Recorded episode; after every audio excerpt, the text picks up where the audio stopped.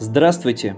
Мы продолжаем цикл программ, посвященных теме денацификации Германии после 1945 года. Меня зовут Максим Кузахметов. Проект осуществляется изданием «Спектр». Сегодня мы поговорим о том, как денацификация проходила в советской зоне оккупации Германии. Напомним, что впоследствии из этой зоны было образовано новое государство, известное как ГДР, Германская Демократическая Республика. Разумеется, на процесс денатификации, получается, соответственно, в Восточной Германии серьезный отпечаток наложила идеология, потому что то, как советские власти боролись с преступлениями нацизма, надо оговориться, что называли они его официально фашизм, все это очень отличалось от того, что происходило в американской, французской или британской зонах оккупации Германии. Подробнее об этом, обо всем можно прочитать непосредственно в издании «Спектр». А мы сегодня расскажем о важных дополнительных подробностях, которые сопровождали процесс борьбы с фашизмом на территории Восточной Германии, на территории ГДР – Итак, важно определиться с терминологией, потому что, строго говоря, фашизм – это система власти, созданная в Италии Бенито Муссолини в 1920-е годы, а государство, которое строил Гитлер, и система власти, соответственно, называлась национал-социализмом. Так как в Советском Союзе стали клеймить фашизм уже в 1920-е годы, было как-то сложно объяснить советским радиослушателям или читателям советских газет, почему же это в Германии тоже строит социализм, правда, социализм для одной нации. Поэтому, в общем-то, пропагандисты упростили себе задачу, называя Гитлера и его, соответственно, пособников и всю эту систему точно так же фашизмом, что не очень верно. В общем-то, до сих пор в родном отечестве слово «фашист» воспринимается часто как универсальное ругательство, а термин нацизм хоть и получил гораздо большее распространение, но остается все-таки в тени этих старых клише. Может показаться удивительным, но Советский Союз первым из числа союзников по антигитлеровской коалиции начал процессы, связанные с денацификацией – уже в 1943 году Президиум Верховного Совета СССР подготовил специальный документ, позволявший судить военных преступников за совершенные ими злодеяния против мирного населения за преступления против человечности. Разумеется, в этом законе была предусмотрена высшая мера наказания. А вот что удивительно и нетипично для Советского Союза – Осуществляться она должна была через повешение, причем публичное повешение. Ни до, ни после, кроме вот этих процессов и триб, трибуналов над нацистами и их пособниками, подобных публичных казней в Советском Союзе даже во времена разгула большого террора не осуществлялось. Первый процесс по обвинению в военных преступлениях прошел летом 1943 года в Краснодаре, то есть за несколько лет до самого известного из процессов Нюрнбергского в Советском Союзе уже судили за преступление против человечности. При этом процесс был открытым, что вообще нетипично было для сталинской системы правосудия.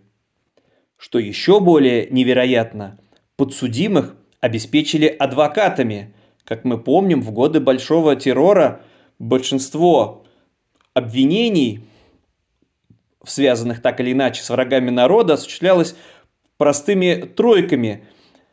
Приговоры выносились в течение нескольких минут, иногда просто списком, и никаких привилегий подобного рода, что был адвокат, что был открытый процесс при советской власти, во всяком случае в конце 1930-х годов, просто не было предусмотрено.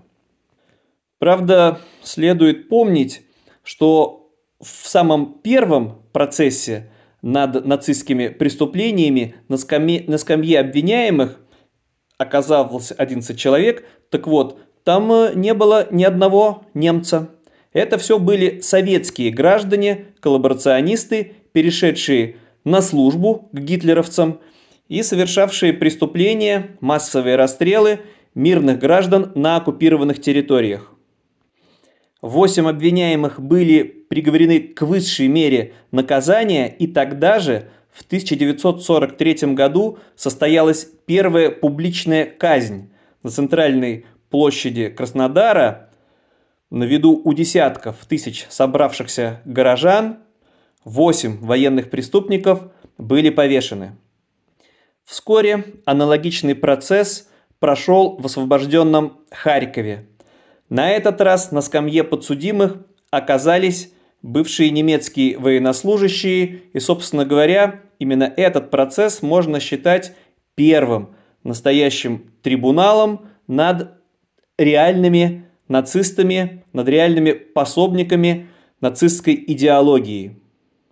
Сами военнослужащие оказались не очень высокого ранга. Два младших офицера и один унтер-офицер – тем не менее, их обвиняли в серьезном преступлении, в организации казней и расстрелов мирных советских граждан на оккупированной территории.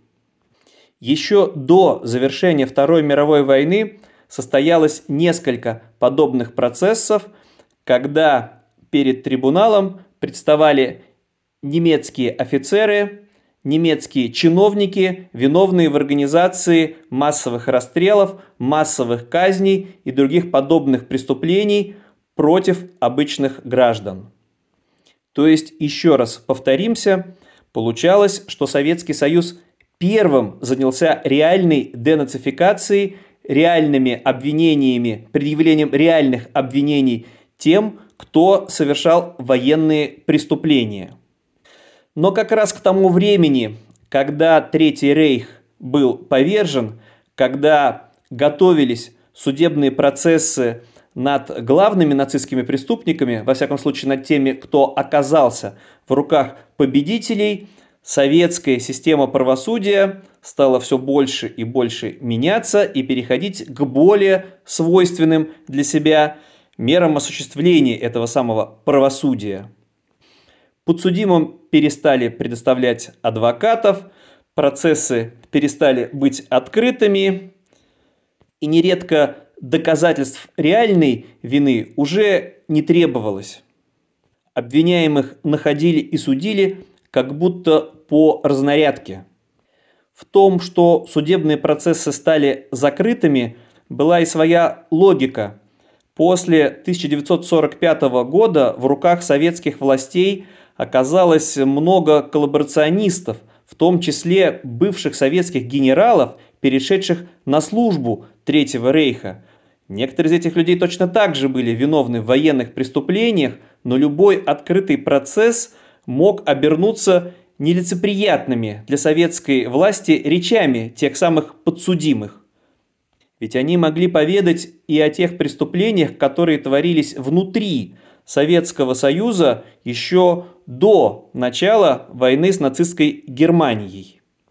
В частности, генерала Андрея Власова, руководителя русской освободительной армии, самого известного коллаборациониста, воевавшего на стороне Гитлера, судили не просто в закрытом заседании, а в очень короткий промежуток времени прошел судебный процесс, очень быстро был вынесен смертный приговор, и тут же этот смертный приговор был приведен в исполнение. И все-таки в рамках борьбы с нацизмом, с реальным нацизмом, были у советской власти и не то чтобы достижения, но вполне полноценные трибуналы над преступниками, виновными в казнях, в преступлениях против мирного населения. Пожалуй, самый известный состоялся в Киеве уже, разумеется, после освобождения Украины от нацистов. И на скамье подсудимых уже сидели не просто мелкие сошки, а генерал, генерал Шейер. Он был начальником полиции в оккупированном Киеве, а соответственно был не просто исполнителем преступных приказов, а именно их организатором. Именно Шейер стоял за преступлениями, связанными с Холокостом, с уничтожением десятков тысяч евреев и с прочими чудовищными преступлениями. Но уже с конца 1945 года подобные процессы, которые бы широко освещались в прессе, на которых можно было бы поприсутствовать, стали скорее исключением. И тоже стало понятно, почему. На подобных, в подобных трибуналах, на подобных процессах поднимались или во всяком случае косвенно звучали странные темы.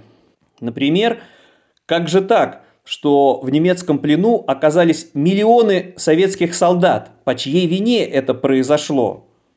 Или почему в оккупационных зонах, в тех землях, которые оказались под оккупацией, оставались миллионы мирных граждан, почему их никто не эвакуировал?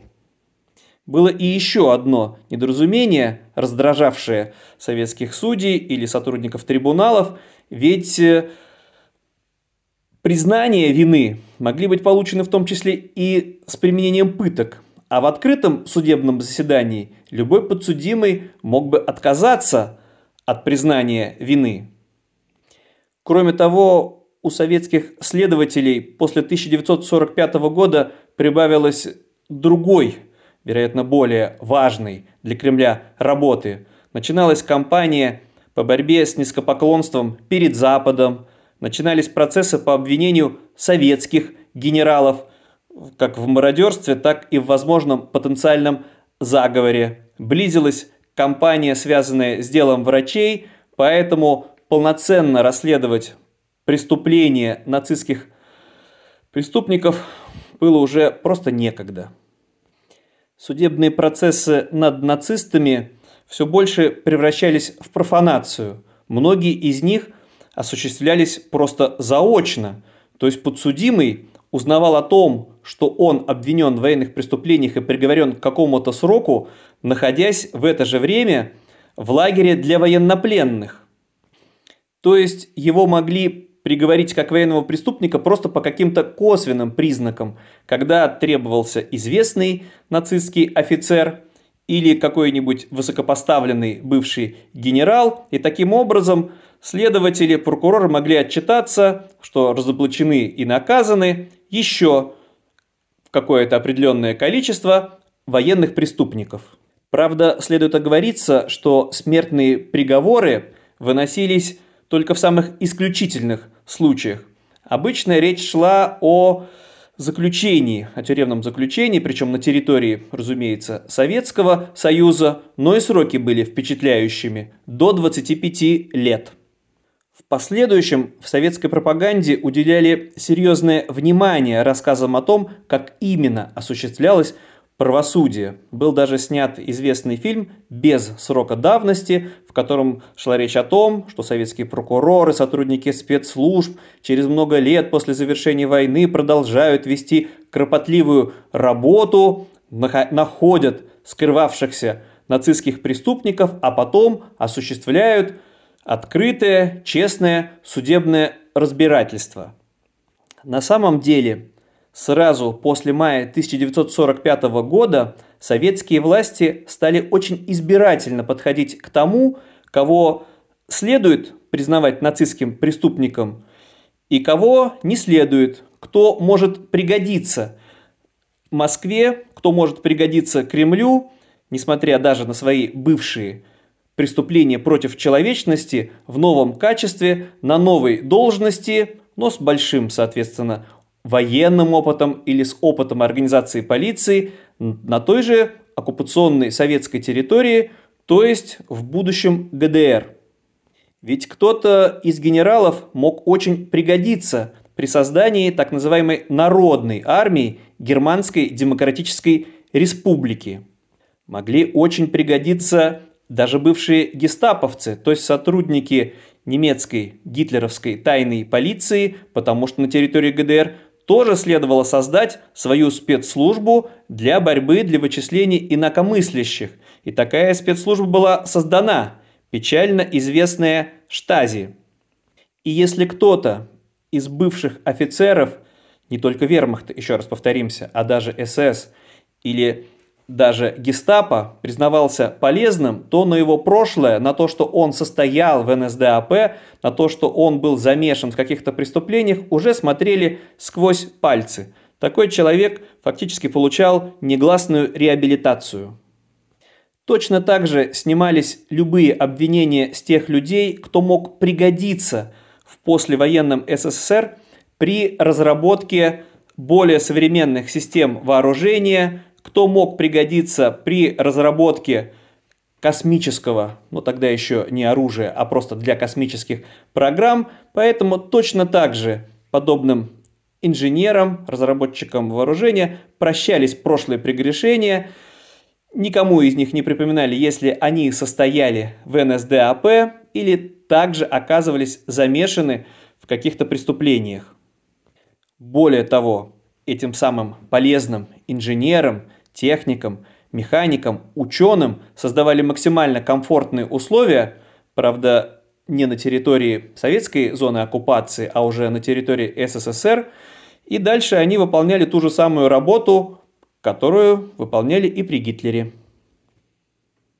Гораздо меньше везло тем, кто подпадал под обвинение в военных преступлениях просто по каким-то формальным признакам и считался бесполезным при организации новой системы власти в ГДР или при создании современных производств по созданию современных систем оружия на территории СССР.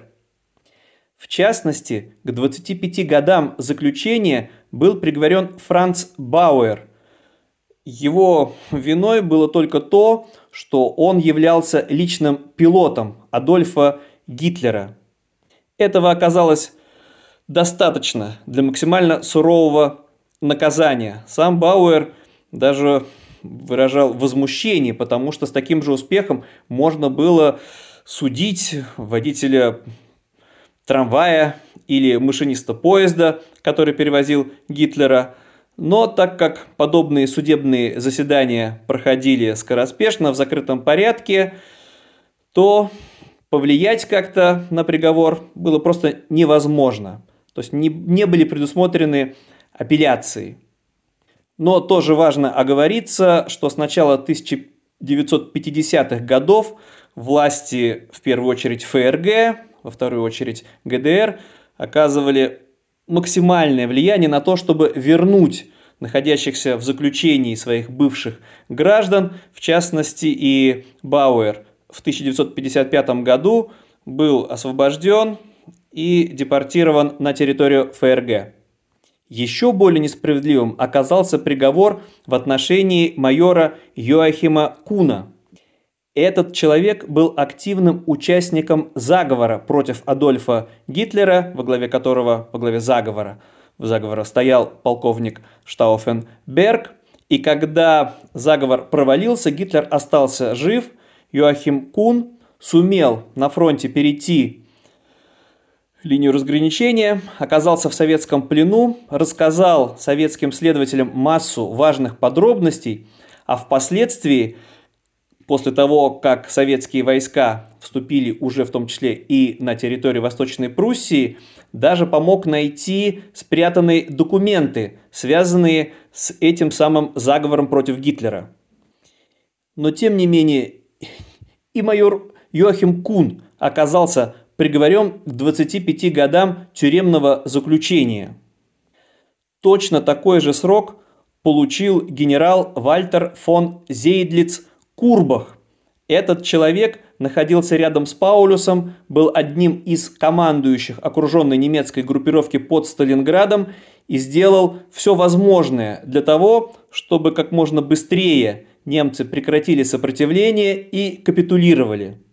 Более того, Зейтлиц Курбах потом активно сотрудничал, находясь уже в плену, активно сотрудничал с советскими властями, с советскими военными. И все равно впоследствии этот генерал, этот аристократ, потомок знатного рода, точно так же оказался приговорен к четвертьвековому сроку заключения. Поэтому приходится признать, что к концу 1940-х годов советская система денацификации не отличалась уже ни справедливостью, ни беспристрастностью и отсутствовал подчас даже здравый смысл. Тут надо иметь в виду, что для Иосифа Сталина, для советского диктатора гораздо важнее были не процессы, связанные с изменением Германии, с возрождением Германии, созданием демократии, реальной демократии на территории, которая была под контролем советских войск, а ему нужен был плацдарм в Центральной Европе на случай Третьей мировой войны, на случай новой войны, только на этот раз уже со своими бывшими союзниками по антигитлеровской коалиции. И в этой связи подспудно получалось, что программа денацификации подменялась программой коммунизации. Коммунистическая идеология активно распространялась в советской зоне оккупации. Более того, это тоже важно иметь в виду, процессам над бывшими военными преступниками активно привлекались даже сами немцы, но важное обстоятельство – это должны были быть коммунисты. И тут же начались, можно даже это назвать таким же преступлением, а не недоразумением, сведение счетов, потому что немецкие коммунисты нередко начинали активно заниматься борьбой не с реальными нацистами, а со своими идейными противниками из стана социал-демократов, если эти люди оказывались на территории ГДР, и, соответственно, на них можно было распространить своеобразное коммунистическое правосудие. И в этой связи приходится упоминать еще один печальный, прискорбный факт. После 1945 года советские оккупационные власти – активно стали использовать бывшие нацистские лагеря, концлагеря, лагеря уничтожения в своих целях. Некоторое полезное оборудование из этих концлагерей могли демонтировать и отправить на территорию Советского Союза, а непосредственно в зоне оккупации в эти лагеря заключали не только военнопленных или реальных преступников, но и тех, кого подозревали в нелояльности к новой власти, тех, кого подозревали в отсутствии симпатий к коммунистическим идеям. И, пожалуй, что еще более печально, фигурантами подобных сфабрикованных дел, часто надуманных по надуманным преступлениям, становились и уже по старинной советской традиции те люди, которые по своему социальному статусу не приветствовались новыми властями. Например, это пасторы, это служители церкви или крупные собственники, так называемые представители буржуазии.